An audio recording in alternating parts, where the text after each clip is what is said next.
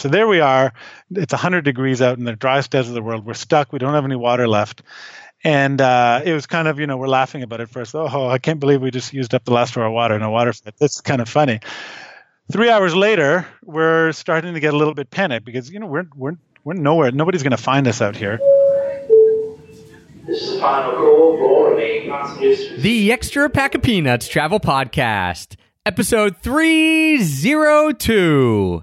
At 836,000 square miles, Greenland is the same size as the smallest 27 states combined. Don't worry, it only took me about seven minutes to do all that math. Over the last four years, I've only been traveling with Tortuga backpack products. I started with their version 2 backpack, then I had their Tortuga Air, now I use their Tortuga Outbreaker. I also just got the new Tortuga Setout bag, which I'm really excited to try out for the first time. And by last count, I've taken it to over 30 countries. But I have not been able to take my Tortuga Outbreaker backpack to Greenland yet because I've never yet been to Greenland, although I'm hoping to go there maybe with today's guest, Mike Brcic. If anyone out there has ever gone to Greenland with their Tortuga Outbreaker backpack, let me know. Shoot me a tweet at Pack of Peanuts.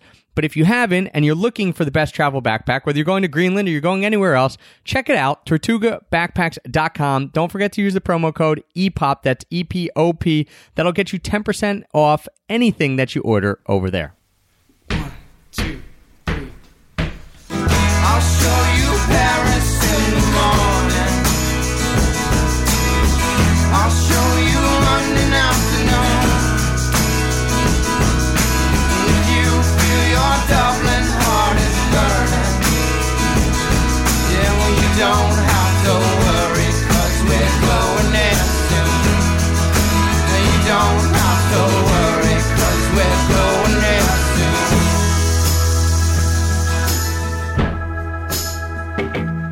Hello, travel nerds, and welcome to the Extra Pack of Peanuts Travel Podcast, the show that teaches you how to travel more while spending less. I'm your host, Travis Sherry. Joining me today is the founder of the number one mountain biking company in the world, someone who specializes in front flips and who also co founded the charity Bikes Without Borders, Mike Brcic of Sacred Rides. Mike, thanks for joining me today and welcome.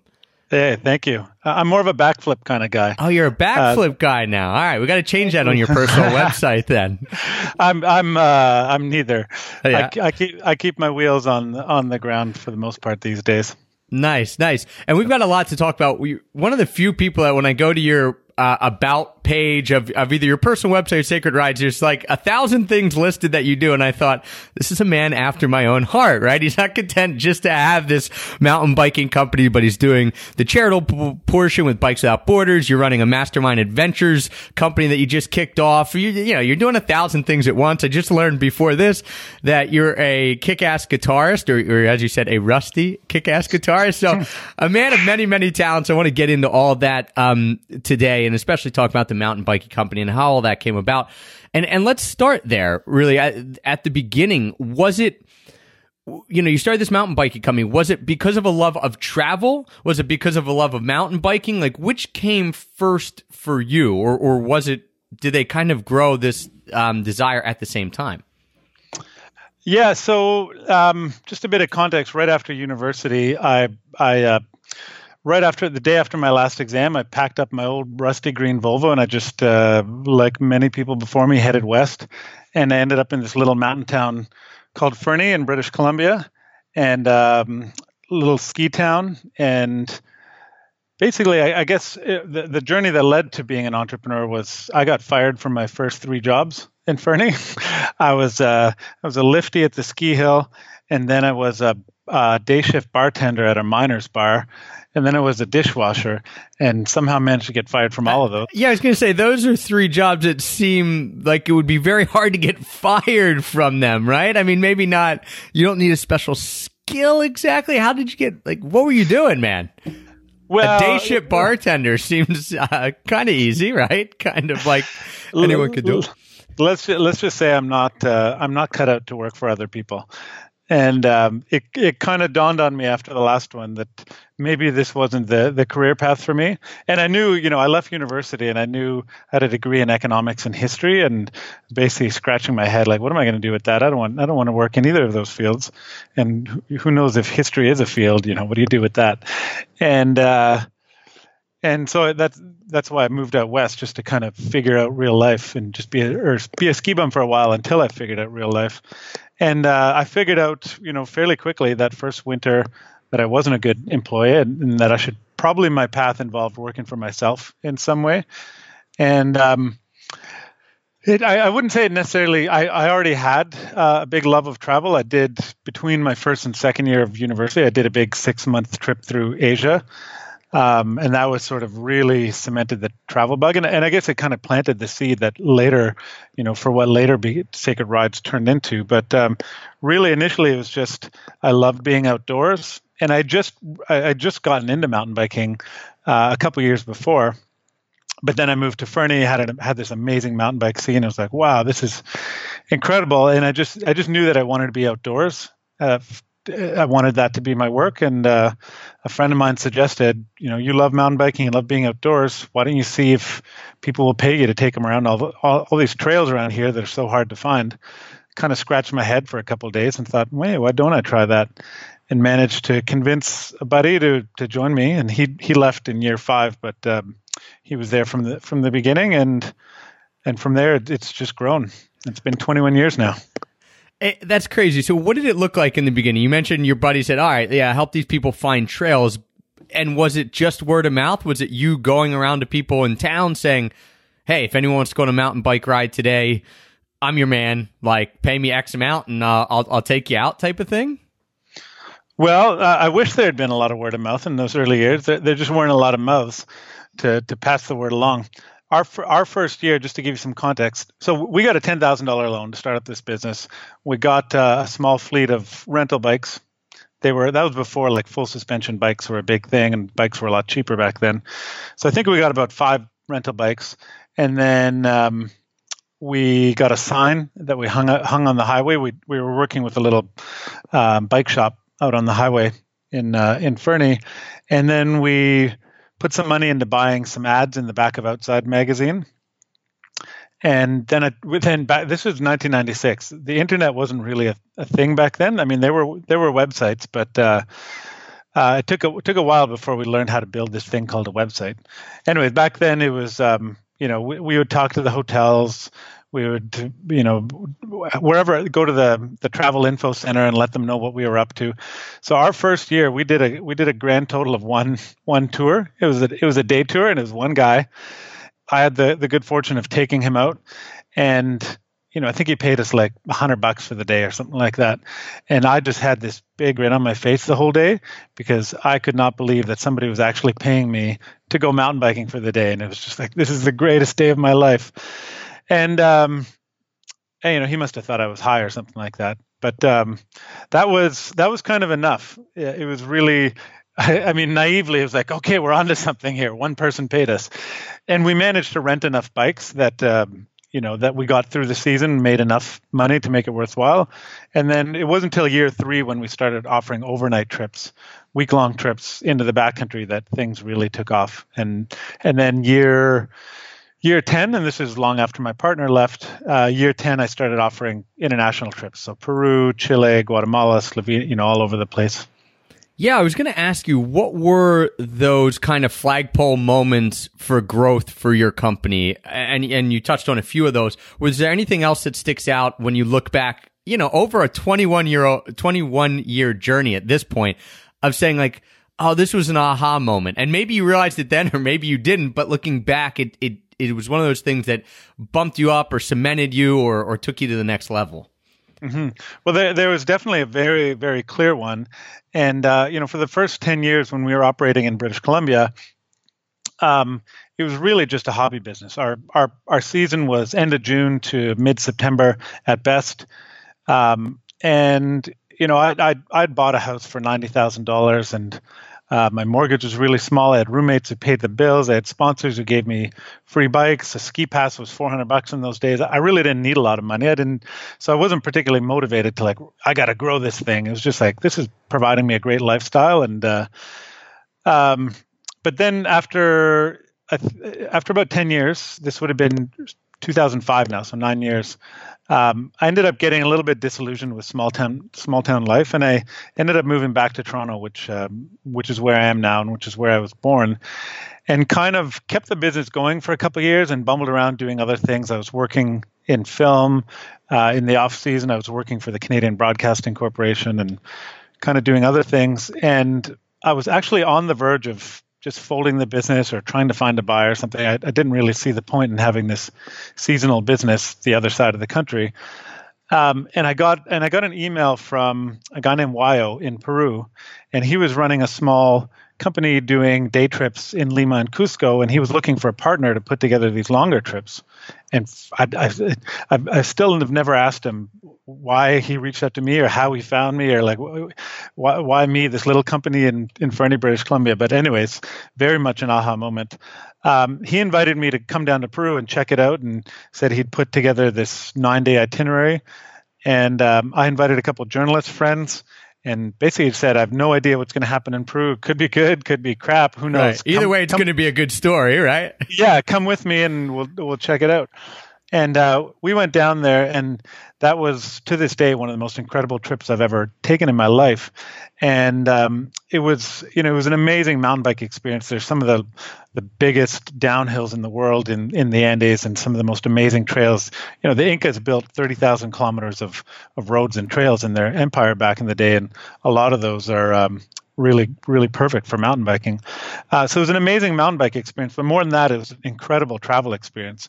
And because because you're on a mountain bike, you're getting to places that are you know they're too far to walk to but you're on a bike and you can't you can't get there by van so you're getting to places that very few people ever see and having these incredible very genuine interactions with people who are just you know they're not they're not jaded by the crush of tourism um, and they're very they're still very eager to meet you and see you and show you their their village their country and so it, that was the light bulb moment. It's like, wow, this is you know this is marrying two of these worlds that I'm passionate about, travel and mountain biking, and creating this incredible travel experience. And um, and I just thought, I think there's something to this. And back then, you know, this uh, this type of company doing mountain bike trips around the world didn't really exist. And um, so shortly after that, there was actually a, Wayo's friend from Chile uh, was on this trip, and he said, "Well, you got to come down to Chile and check it out. It's it's uh, it's really good there too." So, I think three months later, I went down to Chile, and that became our second trip, and it just kind of snowballed from there. Yeah, what did that look like then? Because even though you you had a great time, you saw an opportunity here. Not many people were doing it. I'm sure it wasn't as easy as just saying, "All right, hey, who wants to come with me to Peru to go on this mountain biking trip?" Was there some obstacles, stumbling blocks, you know, that, that got in your way there of actually setting up an international trip? Because that is much, much more difficult than taking people out in an area that, that you know, like, all right, we're going around Fernie. I've, I've done this a thousand times type thing. Mm-hmm. Well, you know, working with Wayo, and I, and I still work with Wayo to this day, uh, has been super smooth. The guy's a, a consummate professional, and he knows the country probably better than any any mountain biker in, in all of Peru. He, you know, he's traveled all over the country in his mountain bike, and, it, and it, there's a stunning amount of just incredible terrain to cover there. So that's been really smooth working with him. Chile was a bit, um, you know, we had we had a um, a trip where we would bike around Santiago for four days in the Santiago area in the Andes and over to the coast, and then we'd go up to the Atacama Desert.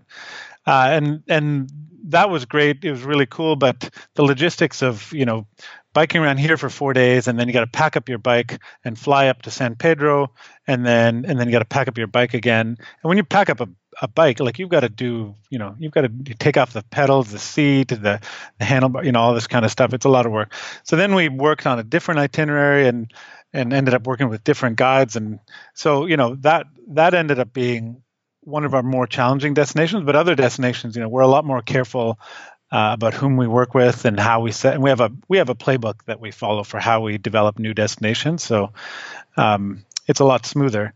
And um, you know, frankly, um, marketing it wasn't really that difficult. We had a we had a decent sized mailing list at at that point, and we had a pretty good database of people who'd done trips with us in BC, and you know, it was just a matter of sending it some emails saying, "Hey, we've got this really cool new trip in Peru," and that kind of thing didn't, you know, wasn't popular back then, and it really, um, the the response was phenomenal.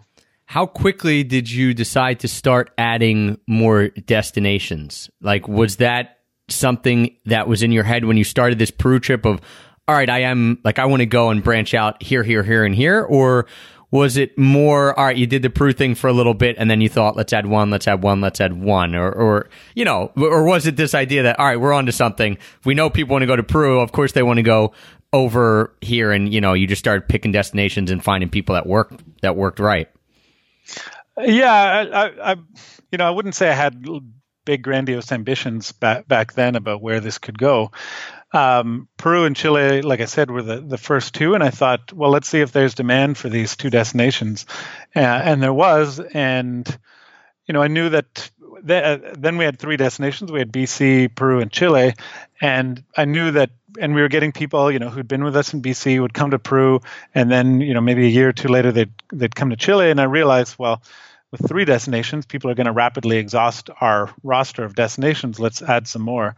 Uh, after that, ended up putting together a trip in Slovenia and Croatia, and that was kind of selfish reasons because my background is Croatian, and I wanted to show off the country, and I also wanted an excuse to go visit my, uh, you know, cousins and aunts and uncles there, and I just knew it was a beautiful country, and Slovenia is a beautiful country, and uh, and then you know other destinations, it's just kind of um, somebody suggested to me, oh, you got to check out Patagonia.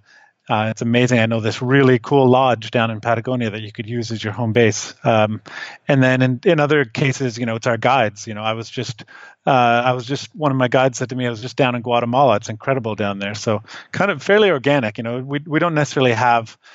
Um, I, I mean, we are a little bit more deliberate. Like right now, we're putting together an Iceland trip because um, um, a lot of our clients are asking about, you know, do you have an Iceland trip? Could you put together an Iceland trip? It seems to be this really hot destination. So we're being a bit more strategic, but also I got pitched uh, just sitting next to dinner this guy from Greenland at a at a conference uh, a few years ago, and uh, that conversation ended up becoming our Arctic Circle fat bike trip in Greenland, which is kind of our wackiest and most unique trip because it takes place in the winter in Greenland. yeah, tell us a little bit about that because I wanted to get into some of the destinations and what was involved in one of these trips and what someone would experience. But I, let's start with the wackiest, maybe mo- most off the wall, craziest one that someone could do. This this Arctic Circle one. What is that like? What type of people go on it? Um, you know, give us a little bit of a of a background on on that trip. So that's a fat bike trip. So you're basically riding a mountain bike with these super super fat tires that can go on snow and sand, and in this case, it's snow. Um, like I said, I was sitting next to this guy from Tourism Greenland at a at an adventure travel conference, and um, our 20th anniversary was approaching. And I said, I, I really want to put together something really unique uh, and crazy for our, our 20th anniversary. And he said, I've got just the trip for you. And he said, you, you, There's this trail uh, just north of the Arctic Circle. It starts at the ice cap and Greenland is, I think, 80 or 90 percent covered in ice. Um, but the west coast, you know, there's about 160, 170 kilometer, call that 100 miles stretch from the ice cap to the coast that is uh, not ice cap covered, and there's these huts along the way. And so I said, well, that's that sounds really cool. And there's a trail there. Most people hike it, but he said he would look into it for me, and he didn't really know it well, but he would find people. And so he emailed me back, you know, a week or two later, and he said, I found these two Danish guys who biked the trail. Um, I'll put you in touch with them. And these these guys said, yeah, it was super super challenging trip, but uh, but super amazing, super cool, one of the most remote landscapes in the world. And and said, okay, this sounds good. This sounds promising. And then this guy, Mads, is his name from Tourism Greenland, emailed me back a week later and said, oh, I just found out that uh, you can't book the cabins in advance. They're first come, first serve. Is, is that going to be a problem?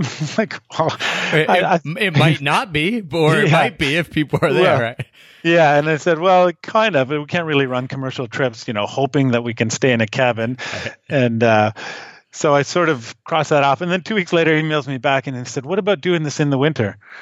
And uh, I was like, "You're a madman." was my was my reply.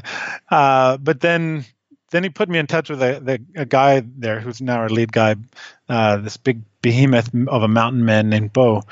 And I talked to him about it, and he said, "Yeah, like if you you know if you go late winter, early spring, conditions are generally perfect for fat biking. The snow's really good. It's cold, but it's not that cold. And when you're biking, you know you're using a lot of energy. You're staying warm, and the huts are all heated by snow. So I went there in April of 2016 to to basically guinea pig this thing um, with a with a journalist friend of mine, and uh, that was it was one okay I'll, I'll qualify this a little bit so i'm not scaring everybody off. But it was one of the hardest things i've ever done.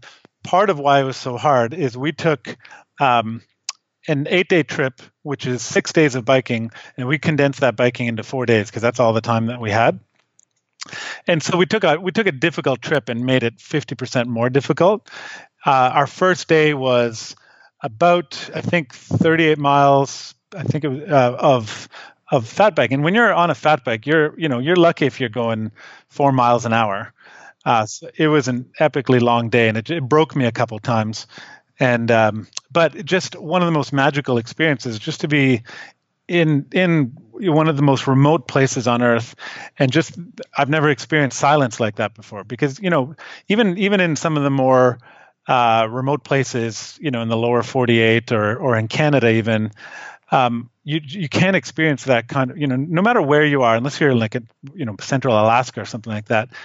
You know, you can be in central Nevada with nobody around, but there's always planes buzzing around. There's always some kind of noise, whatever. But there was just silence like I've never heard before. And I remember on our last day, we hiked up to this point uh, it was about an hour, hour and a half long hike to this point above the cabin. It was overlooking this fjord, and it was the most spectacular view I'd ever, I think I've ever seen in my life.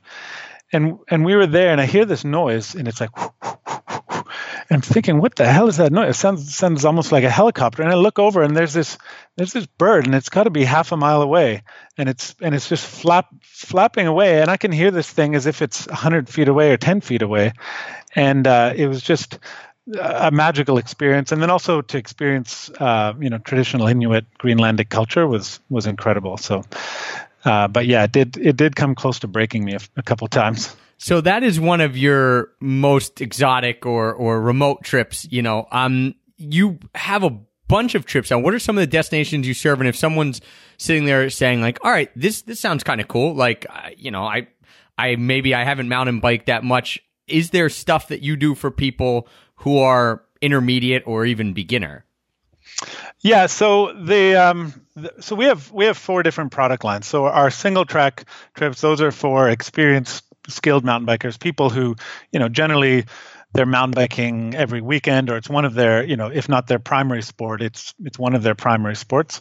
Um, we have a line of women's adventures, so those are uh, basically the same as our single track uh, trips, but they're women only, and we had a lot of demand from women. Just wanted a bit of a different vibe than typically. You know, the sports like 75, 25 men to women is the sort of the typical particip- participation ratio for the sport in general, and that sort of plays out on our trips as well. And we had women who were asking us, uh, you know, I love your trips, I love your approach to doing this thing. I would just prefer a bit of a different vibe.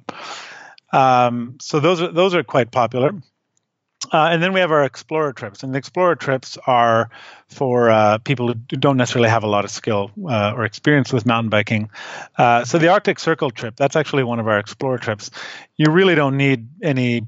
There's not a lot of skill involved in that. You just need to be able to keep your legs turning for a lot of hours at a time in a very remote and inhospitable uh, landscape. So you got to be fit and you got to be adventurous we have um, a trip in Peru that starts in Cusco and you end up in uh, sort of the in in the Amazon, and that's I believe it's a ten day trip, and that's you're biking on backcountry roads and um, just exploring these beautiful landscapes. Again, you don't need uh, any mountain bike skill, just and you don't have to be a triathlete to handle this kind of thing. You just can't be, you know, this is the first exercise I'm going to get all year kind of thing, right?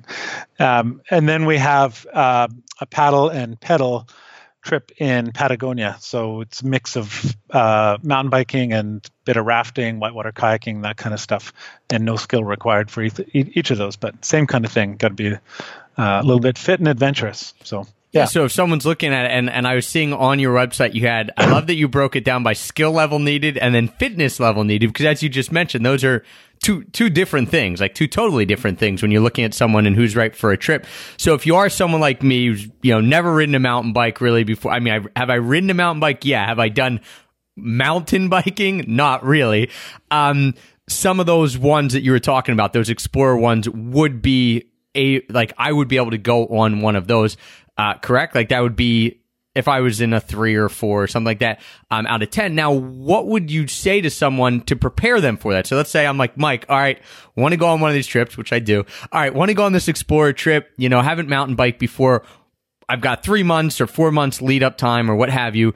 What is something that people should do to prepare? Is it just generally get fit? Should they, you know, do some sort of specific cardio exercise or anything like that? Or what what would you tell them to make sure that they're not Right. going on the trip and then being you know like left behind or like this sucks because I can't do it over their thing? head for yeah. sure. Um, so I, nobody nobody ever gets left behind uh, on Yeah. our trip. I guess so- I didn't mean yeah. Like, all right, see, you. nope, you didn't say what Mike. You didn't do what Mike told you before the three months. We're just going to leave you in Greenland. yeah um, and actually we're we're, um, we're typically on a trip we have two guides so usually there's a guide in front and the guide in the back um, in we're we're starting to um, for when we have bigger groups like eight nine ten people we add a third guide so if there are you know a couple people that are just finding their back of the main group's pace they can ride with their own guide um, kind of thing. But um, i guess in general number one you need to know how to ride ride a bike we, we don't want to be teaching you how to ride a bike and you know you need to have ridden an actual bike before know how to turn the pedals use brakes that kind of stuff. And it's funny we have had a couple people show up in the past who just never been on a bike let alone a mountain bike before. It's like okay this is going to be and you know most of our guides are actually really skilled instructors so she could they they, they can take people you know quickly develop their skills but um It, it's like when I was in Stanley Park and you have people renting those bikes, right? And I here I am getting ready to bike around and do laps, and then just people are all over the bike. You can tell they've never ridden a bike before. I'm like, maybe not the best place to start. Like you're going to end all, end up going over the edge here, or you're going to push someone else off the edge. Like, yeah, Totally. all right. So you don't want people who don't know how to ride bikes at all. All right, step Yeah. step one, learn to ride a bike.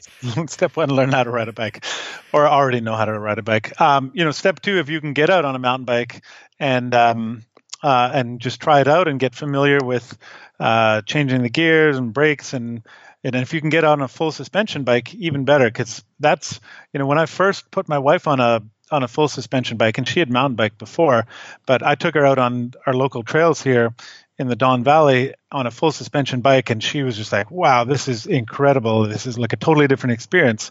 You know, it's like you're you're sitting on a couch almost.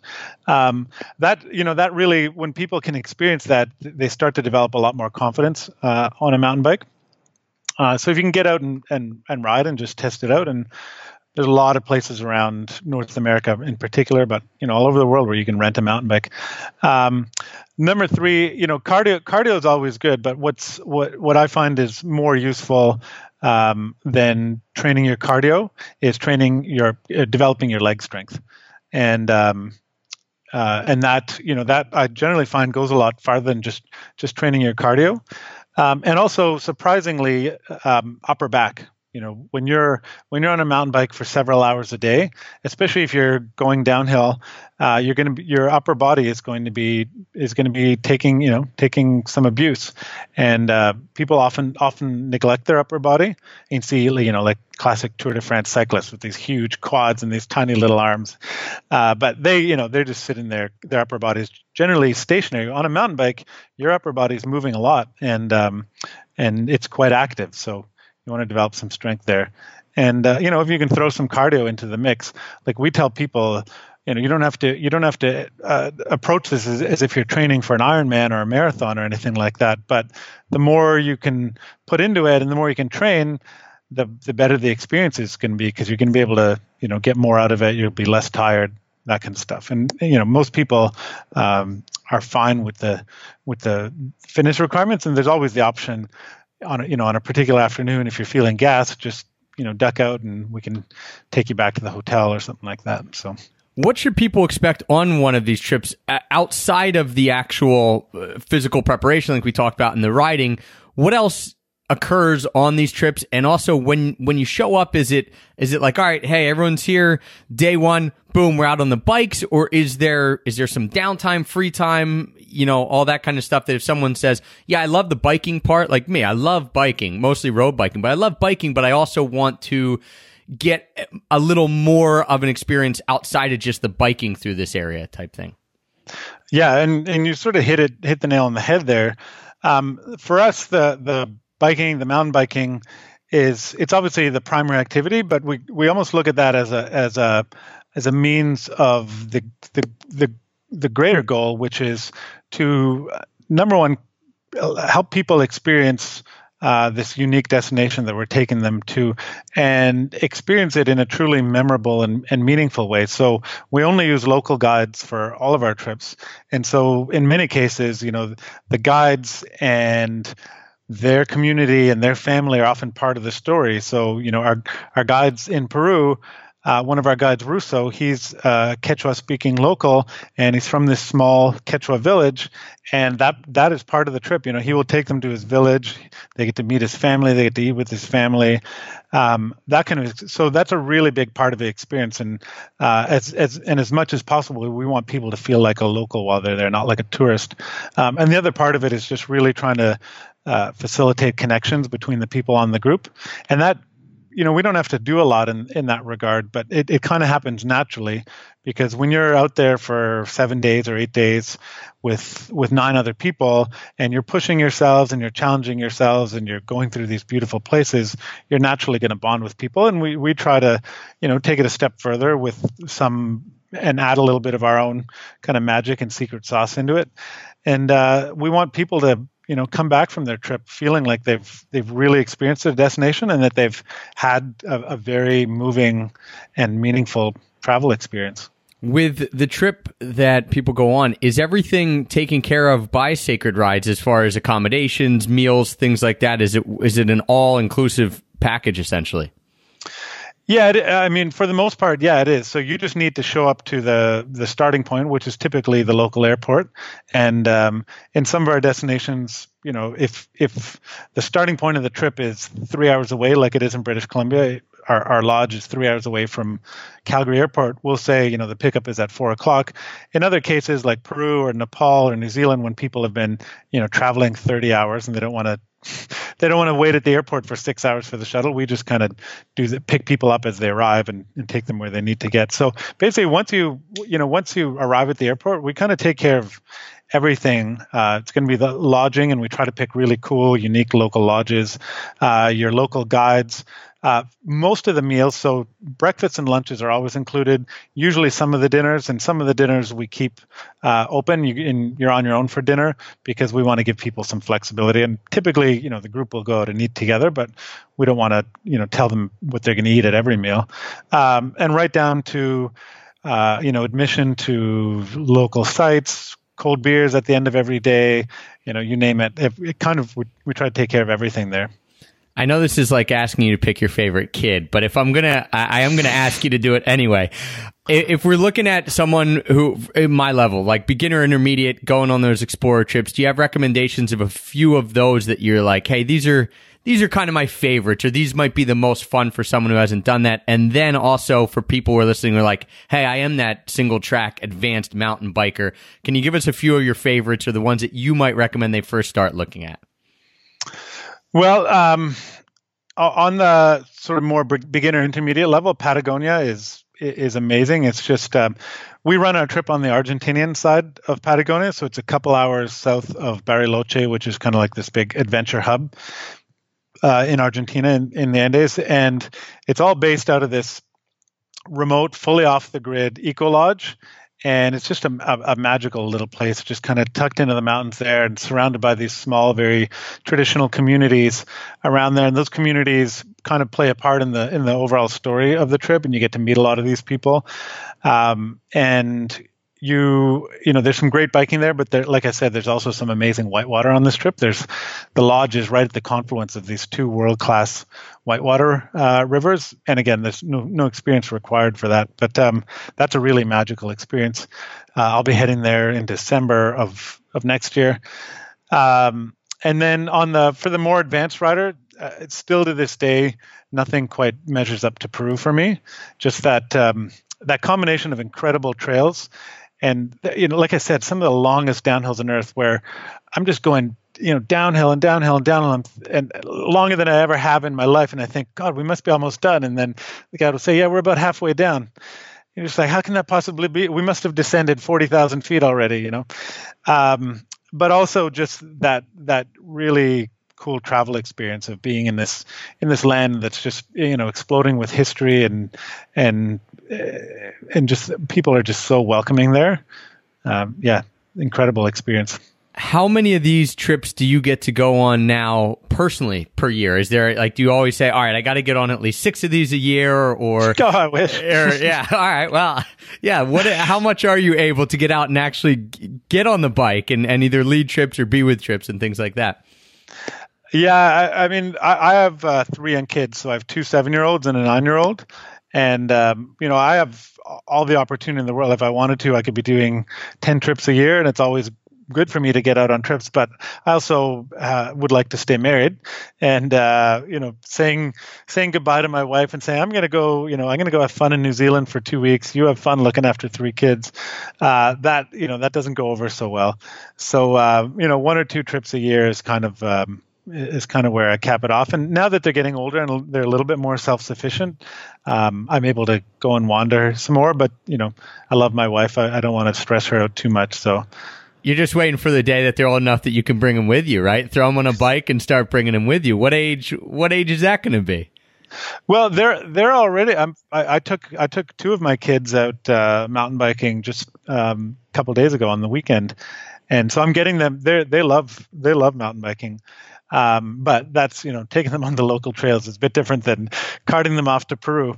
Um, yeah, you know what? We we actually had a couple family trips that uh, that we that we ran a few years ago, and it was it was a bit of a unique twist on it in that um, in the morning we would have mountain biking for the parents, one or both parents, and we would have childminders looking after the kids so the parents could have their own time uh, which is you know when you've got young kids that's really precious to be able to get out and be away from your kids and to actually get out and be on a mountain bike or do something cool like that. Um, and then and then you know everyone would have lunch together all the families with their kids and then in the afternoon would be family activities. So we ran a trip in mexico and in the afternoon it would be stuff like you know surf lessons or an ocean safari or horseback riding on the beach stuff like that. And uh, they, they went over well. They were um, super well received. It's just um, it's logistically difficult to run trips like that because you've got parents with kids of all different ages, and a 12 year old doesn't want to do the same things that a four year old does, and uh, so I don't know that that's still been bubbling around in my mind about how could you know how could I selfishly develop something where I could travel around with my kids and that would be you know I'd, I'd be working so to speak. So, but um, you know, I definitely want to keep my kids mountain biking so that they can build their skills up so that by the time they're, you know, 14 or something like that, they can be going on these trips with me. Yeah, just a few years until that happens. Um, you have sacred rides like, like we've been talking about here and, you know, named the number one mountain biking company in the world. So congrats on that and all that good stuff. But you also have another, well, you have a few other projects, but one of the other projects that, that I'd love to hear about and that I was looking into a bit was your bike without bikes without borders program. When did that come into the picture, and how did that evolve into what it is now? Yeah, um, thanks for asking. Um, I think it was uh, I think it was 2007 or two, early 2008, and it was one of our you know maybe our second or third trip uh, to Peru with clients, and I had this one customer. She lives about two hours north of Toronto, and um, we were she was coming on the the trip and we were flying out uh, the next day and I was going on the trip. And she said I've got all these uh, I've got all these bikes that people have donated sitting in my garage and they're in great condition and um, they're in boxes. And do you think somebody in Peru would um, would be able to use these? And I said, you know, I called my my lead guy and I said, do you know any communities that could use some some bikes? Because you know, I, I've I've I've traveled enough, and I'm sure you've traveled enough uh, around the world, where where you know it, that in, in some areas of the developing world, transportation is a real issue. People don't have access to cars. There's no public transport. They don't have you know money for a bike or a motorcycle or anything. And so I had this feeling that those bikes could really come in handy. And he said, "Yeah, I know just the community." And uh, so she sh- showed up the next day with these t- ten bikes, and you know it was it was a it was a comedy of errors trying to get this onto the plane and unload it on the other end, and you, you name it. But we finally managed that. And I think two days into the trip, we went up to this community. It's called San Pedro de Casta, way up high in the Andes, about three hours outside of Lima. And um, the headmaster of the local school comes to greet us, and Wayo had already told him about this in advance. And he comes running out and is, you know, shaking our hands. He's like, "Oh, this is going to be amazing." And uh, so we donate, donated the bikes to him because Wayo felt that he would be the best contact in terms of managing these bikes. And so there, I think there was like six or seven adult bikes and a few kids' bikes. And um, basically said, "Here they are. You do it with them whatever you want. Uh, contact Wayo if you need, you know, help fixing the bikes or anything like that." I think it was about six months later. Went back, ended up going back there. Go back to San Pedro de Casta, and this school teacher comes running out even more enthusiastically this time, and he's hugging me. He's like, "Oh, these bikes are so amazing! Uh, you know, we're renting them out to the local farmers for I think it was four cents a day, and a lot of these farmers they they uh, their their crops are an hour sometimes more uh, uh, away from town, so it takes them a while to get there to walk there, and so they were renting these things so that they could get to the the crops in you know a quarter of the time, and they would have extra time. They could generate more income by being able to farm longer hours or have more free time, and which was in turn generating more income for the school. And you know, it doesn't sound like a lot, but in, in that community, it certainly was. And then the kids' bikes, the school was providing these. The kids would get them for a day if if they uh, if they you know would would get good results in school or if they would show good effort in school. And so it was motivating all these kids because none of these kids had bikes. It was motivating them to show up to school to uh, you know work hard and that kind of stuff. And so overall grades and anyway, so it was just. Um, this incredible example of how something very simple can have a pro- profound and dramatic effect. And um, so I think we did one more shipment to Peru, and this was, you know, all done via Sacred Rides. And then my wife said to me, "Well, this is kind of, you know, you, you've proved that there's a lot of value to this. Why don't we set this up as a charity, a separate.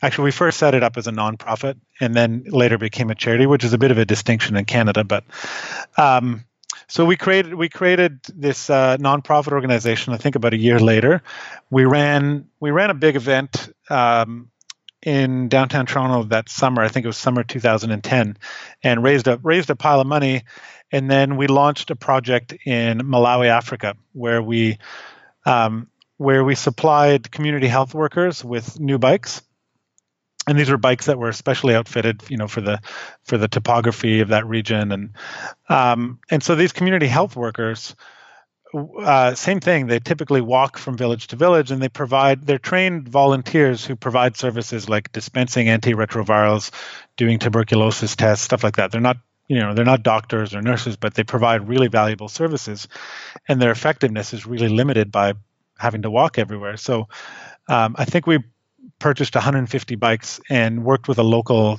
um, Malawian organization to distribute them. And we also purchased these things called bike ambulances, which were essentially a stretcher on wheels. And a lot, in a lot of these remote communities, you know, they might be four or five hours or even a day away from the nearest clinic. And if you get sick and you, you know, can't afford to get a, a car to take you there, or whatever, um, your alternative is to get carried there. You know, sometimes carried piggyback style or, or, or whatever. And um, and so these bike ambulances provide a really life-saving um, um, tool in, in, these communities. And uh, we we did a few more projects. Uh, we did a project in Zimbabwe and I believe a project in Zambia that my wife ran. Right now, our focus is we're working in Toronto, um, and we're doing we're collecting old bikes and refurbishing them and donating them to refugees. So Toronto has a, a large um, incoming refugee population, particularly Syrians, as of late. And a lot, same thing. A lot of these people don't have access to transportation. They can't afford public transportation. So this allows them to, you know, access education, employment, training, you name it. So, um, but we unfortunately we we lost our our space today. Um, we, we we had a donated space where we would collect. Where it was our collection uh, spot, and it's where we stored the bikes, and it's where our mechanics would ref- refurbish the bikes.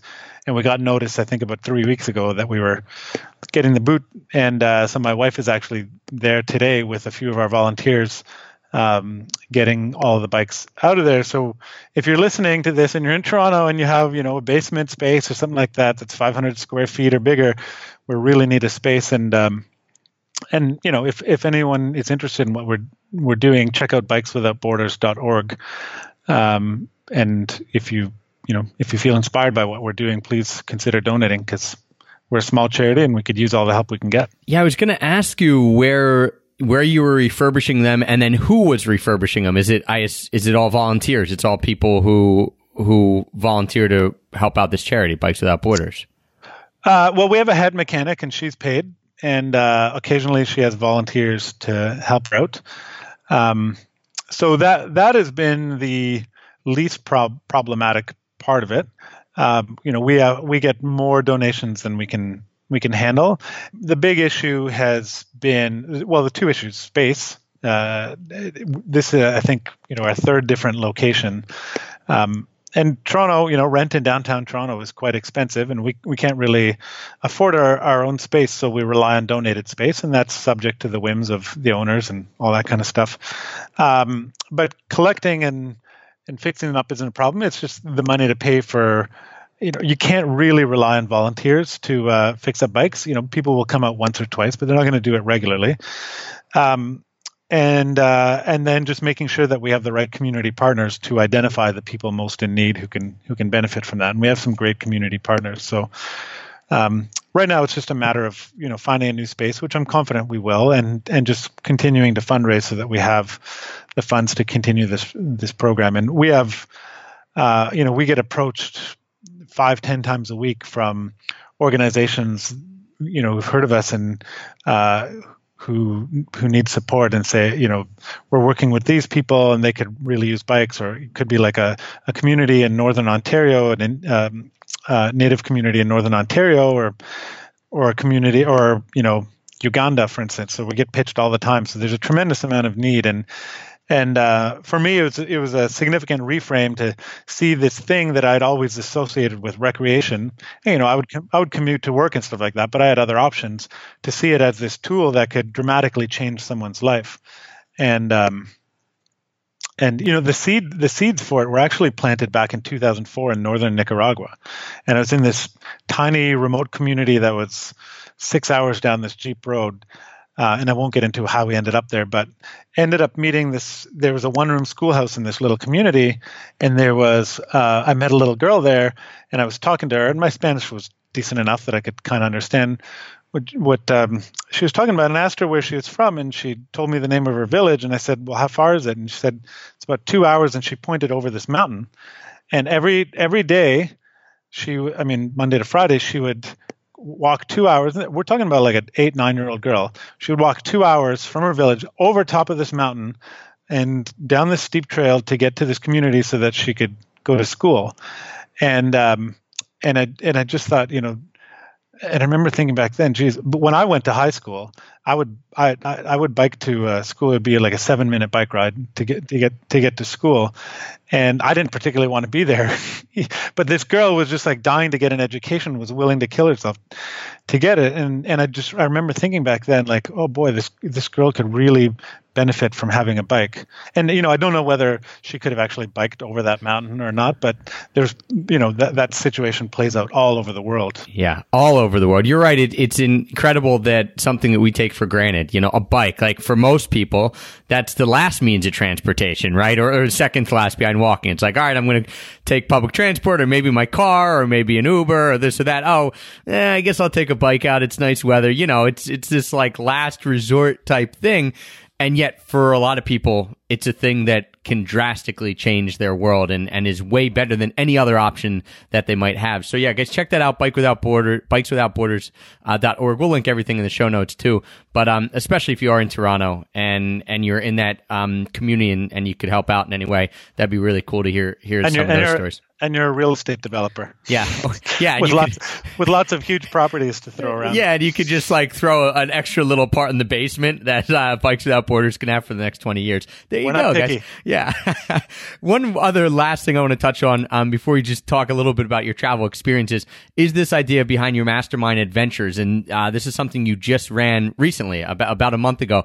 So fill us in on on again how this came about because you're throwing yet another thing on your plate, right? That's that's different from the other stuff. You're you're focused on um on mountain biking and then obviously bikes without borders the charity and then you're saying all right but i also have this other passion of entrepreneurship and and helping other entrepreneurs get to the next level and build their businesses in a way that's sustainable and beneficial for themselves and their communities and things like that so give us a little bit of background on mastermind adventures and and how it all went Yeah, it's um, uh, yeah. I'll try to narrow that down because there's so many moving pieces that led to that. Um, so um, I, I think it was uh, nine years ago now. Uh, I, I was doing a bit of uh, consulting work with an organization called the Center for Social Innovation, and uh, it's it's essentially a co-working space for social mission charities and for-profit businesses and stuff like that. And through that, I, I got involved. First, I ran a social in- enterprise incubator where we would identify promising businesses and we would give them financial support and uh, training and stuff like that. And then later, I got into running these um, entrepreneur boot camps where I would help I would help entrepreneurs build their businesses or or launch an idea or, or something like that. So, I've, I've been involved in the kind of mentorship training aspect of entrepreneurship for for a number of years, and then it's only been in the last two or three years that I've um, I've kind of taken a lot of the lessons that I that I that I that I hand out and taken them to heart and realizing that you know I can as the proverb says if you if you want to go fast go alone. If you want to go far go together. And realizing that for a lot of my career as an entrepreneur I've kind of lone wolfed it. I've you know I've made all the decisions. I've um, I've I haven't really consulted others. And it's only been in the last three maybe four years that I've really understood the value of developing a network, whether it's a you know formal advisory board or just ten, attending entrepreneur events or connecting with you know mastermind type groups. And um, so I, I I got involved with an event called Mastermind Talks, uh, which is a fantastic event. happens once a year and connects 150 entrepreneurs together in these amazing settings for three days, and then other other similar events. And um, through those events, I met all these incredible entrepreneurs, a lot of whom were, you know, incredibly successful. And um, I, a couple of a couple of people that I'd met at these events approached me and said, "Hey, I, I love your company. You know, could you do a could you do a trip for me and my friends?" And I ended up talking to these two different people about doing this thing, and then I realized they knew each other. And I said, "Well, why don't we combine forces and uh, put together a bit of a bigger trip together, and we'll invite just some of our um, you know favorite entrepreneur friends, and it'll be we'll have amazing adventures during the day, but in the evening."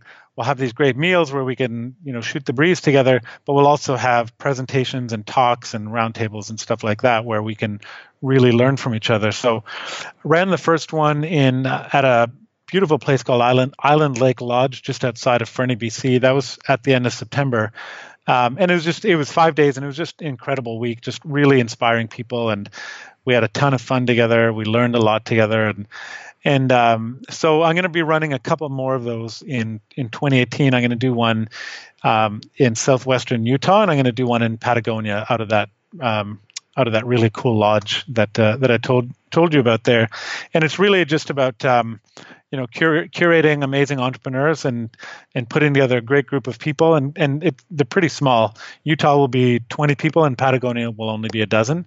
And uh, just putting together, you know, I, I draw on my uh, on my staff from Sacred Rides to handle the logistics around the adventure component. Uh, I select really cool, unique lodging, and they handle the lodging and the food. And I just focus on the overall experience and getting the right people there and the learning component of it. And um, so, you know, it. Um, it's it's a real passion project because it brings together travel, it brings together adventure, and it brings together you know relationships and and hanging out with really cool people. So I'm I'm super excited about it, and um, you know I'm gonna I'm gonna keep it small. I, I don't. It's not the type of thing I want to scale and be running 50 trips a year. I want to go on every single one of these. So you know probably just run a couple every year. But um, yeah, it's uh it's it's a it's a great way to spend my time. Very cool. And you mentioned that uh, that eco lodge in Argentina, which leads me to to kind of this idea of some of your favorite places. And you've mentioned Peru, and and that's one of your favorite places to mountain bike and things like that. Do you have other like a few other places that stick out in your mind of either this was hey one of the best trips I've ever been on, or this was one of the most magical places I've ever been to that whether it be mountain biking or or just travel in general. Yeah, well, I, people have asked me that question before, um, and and my mind always drifts back. Uh, you know, when I was when I was growing up, I would my parents would take me to Croatia every other summer or so, and um, tough and life, tough life, man. yeah, yeah, and um, and then you know I did a couple trips traveling around Europe, um, you know, s- sort of classic back backpacker type thing. But I, I mentioned in between first and second year university, took the year off and went and traveled through Southeast Asia for six months. And uh, that was really this was 1991 92 so it was kind of a it was a different travel experience because back then people weren't there you know there was australians traveling through asia but it wasn't really a big uh, you know everybody was backpacking in europe back then and it was also different travel experience in terms of there was no internet there was no email uh, you know it was it was hard to stay in touch with people um, but you know that was uh, i was young i was 20 years old and um, and that was the first time I'd ever done something, you know, that that big, and uh, and it was just it was an incredible experience just to travel through that part of the world. I was with my girlfriend and another friend, and um, just magical experiences almost every day. But probably one of the most magical places, at least back then, I'm sure it's changed a lot, and I've heard from people it's changed a lot. Um, was a little island off the coast of between Bali and Lombok in Indonesia called Gili Air, and there's the these three Gili Air, Gili Trawangan, and Gili Minos, I think are the names. And we spent, I think it was a week or two on Gili Air, and there was back then there was nothing there. There was just like one place you could stay at, and it was just a bunch of you know very simple huts and just the most beautiful, like postcard perfect sand beaches. And uh, it was about as laid back as you can possibly get without being dead. And uh, that it was just a, an amazing experience. Yeah, then- I, it's it's hard to beat Southeast Asia, right? When you talk, when you think of magic, magical experiences and magical places, I, I think, and you getting there in, in 91, 92, way different than when I first got there in 2000 and whatever it was. I don't know, 12. But the, the, the idea, it's so different from what you're used to if you grew up in a Western world, um, you know, in the States or in Europe or anything like that. You get there and you think, wow, this is so totally different, but I love it too. You know, it's not so totally different and all of a sudden, oh yeah, but I'm I'm worried for myself or anything like that. The people, the the culture, the food. It's just, yeah, I think more people than not, when they've been to that part of the world, will usually have the same sentiments as you of just like, hey, this is just amazing that somewhere like this exists. Mm-hmm. Mm-hmm. Yeah. Yeah, yeah. My my other my other uh, favorite day just on that same trip was several months later um, in Nepal, and we had we did the Annapurna base camp trek, and and my girlfriend wasn't feeling well, so she stopped. Uh, I believe it was it was called Chomrong, I think, and. Uh, we went up and we went up to base camp and there was you know this big storm and we got snowed in for a couple days and it was just really grueling we had to break trail to get up to the um, uh, Annapurna base camp there. But we we came back and after you know two or three days of just killing ourselves to get up there, we we met up with my girlfriend. We we went farther back, and uh, and I just I remember to this day we found this little guest house and had this little courtyard. Uh, with a picnic table, and absolutely nothing really happened that day. But it was just we sat we sat on that picnic table, and we spent the day eating yak cheese and chapatis and drinking Nepali beers. And it was this beautiful day with the sun shining. And we did, you know, compared to all of the other like, you know, big crazy experiences we'd had, like going to base camp or all these other experiences, nothing of note happened that day. But it was still the most memorable, one of the most memorable days uh, of my of my traveling life.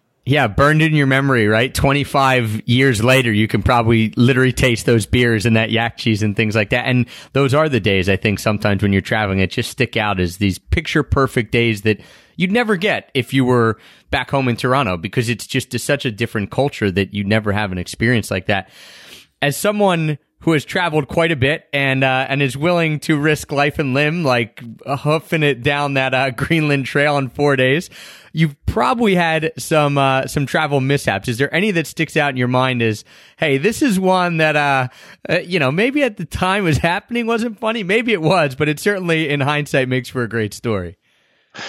Yeah, we were chatting about this earlier, and and uh, like I said, it's I've I've had so many. It was trying to trying to pin one down, but one that sticks out is um, this was the the first trip I did to Chile with Sacred Rides. So this was the, the, the guinea pig trip, and typically when we do a, a guinea pig trip, uh, I will go and I will bring some journalists along. So it was. Um, uh, it was me, uh, a writer, and a photographer, and then our two local guides. And so we were up in San Pedro de Atacama, up in the Atacama Desert, and our guide um, um, Pablo, I think was his name. He said, "I want to take you out to this cool spot uh, out in the desert, and it's called the the Eyes of God, Ojos del Dio." And uh, it, it was about 30 miles drive into the desert. And the Atacama Desert is the driest desert in the world. There's parts of that desert that have never ever seen recorded rainfall in, in modern times. Um, so we drive out there and we're driving, you know, there's no road or anything. We're just driving on the on the desert and takes us I think it took us a couple hours to get out there. And the Ojos de Dios there's these two um, holes. They're about I, I want to say about 100 feet across each, maybe a bit less. And they're full of water in the driest desert of the world, these holes. And it's like the darkest water you can imagine. And apparently, this water just goes down. Nobody's ever gotten to the bottom of these things. This bizarre phenomenon in the middle of the desert. And so, uh, Pablo says it's good luck to uh, to jump into the eyes of God. So you should jump in. So me and the writer and the photographer, we jump in, and uh, shortly after that, everything started going haywire. So the uh, photographer's camera, he had two or three cameras, and none of them would work.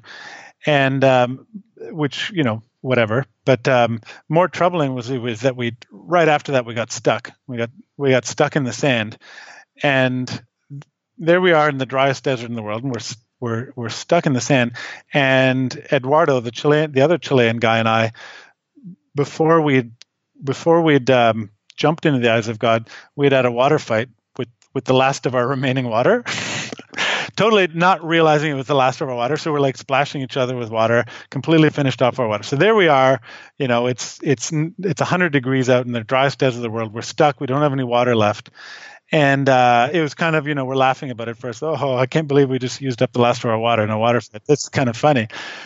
Three hours later, we're starting to get a little bit panicked because, you know, we're we're we're nowhere. Nobody's going to find us out here, and um, and you know nightfall is going to come soon enough, and it's probably going to get down to really you know freezing cold, and um, it it I mean we we eventually obviously we eventually got out of here. I'm here talking to you, but it was an epic struggle. We had this uh, this thick sort of canvas mat that we put down under the tires and with these chains and then the, the van could go move you know 20 feet at a time or 15 feet at a time or whatever and then we have to move the mat again. And after three or four hours of this we finally got onto sand that was hard enough that we could drive out of there.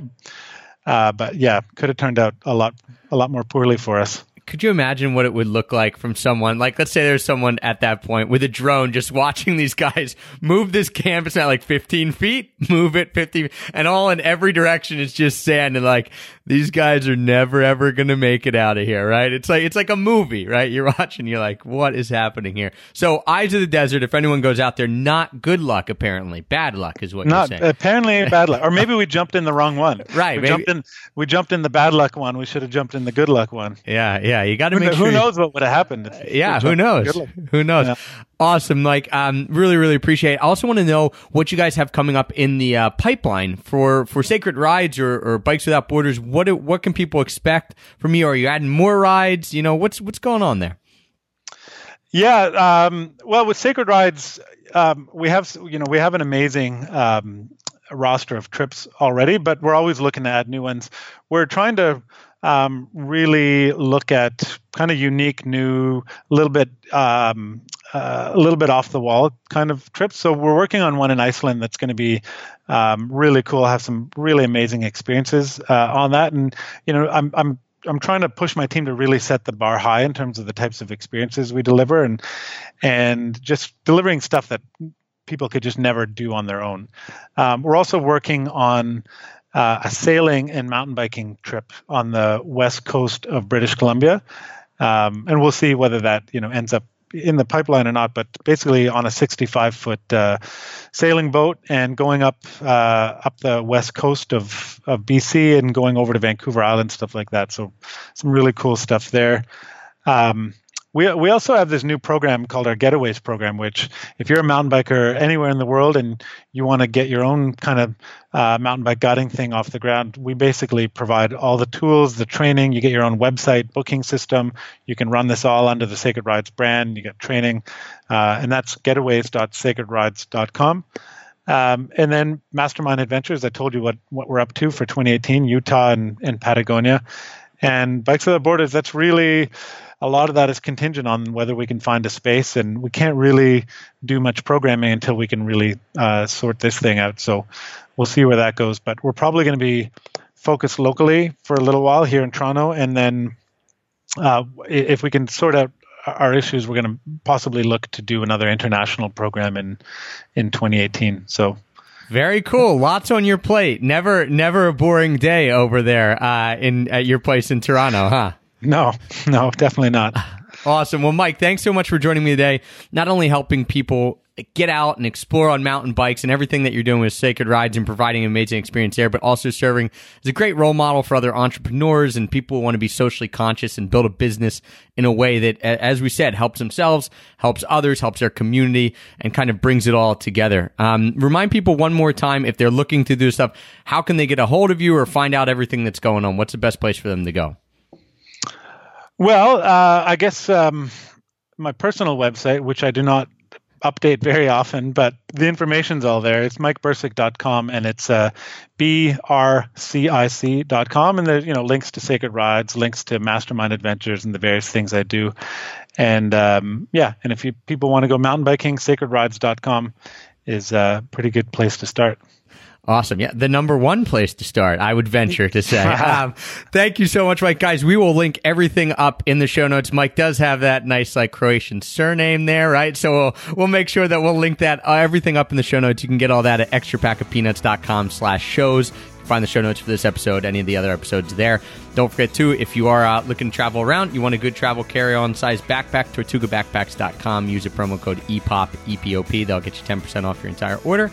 And Mike, thank you again for joining us. It was awesome finally getting to chat with you, and uh, thanks for everything that you're doing. Thank you, Travis. Been a pleasure. Everyone, thank you for uh, tuning in again today for your continued support. As always, that makes us number one rated travel podcast on iTunes. And until next time, happy free travels.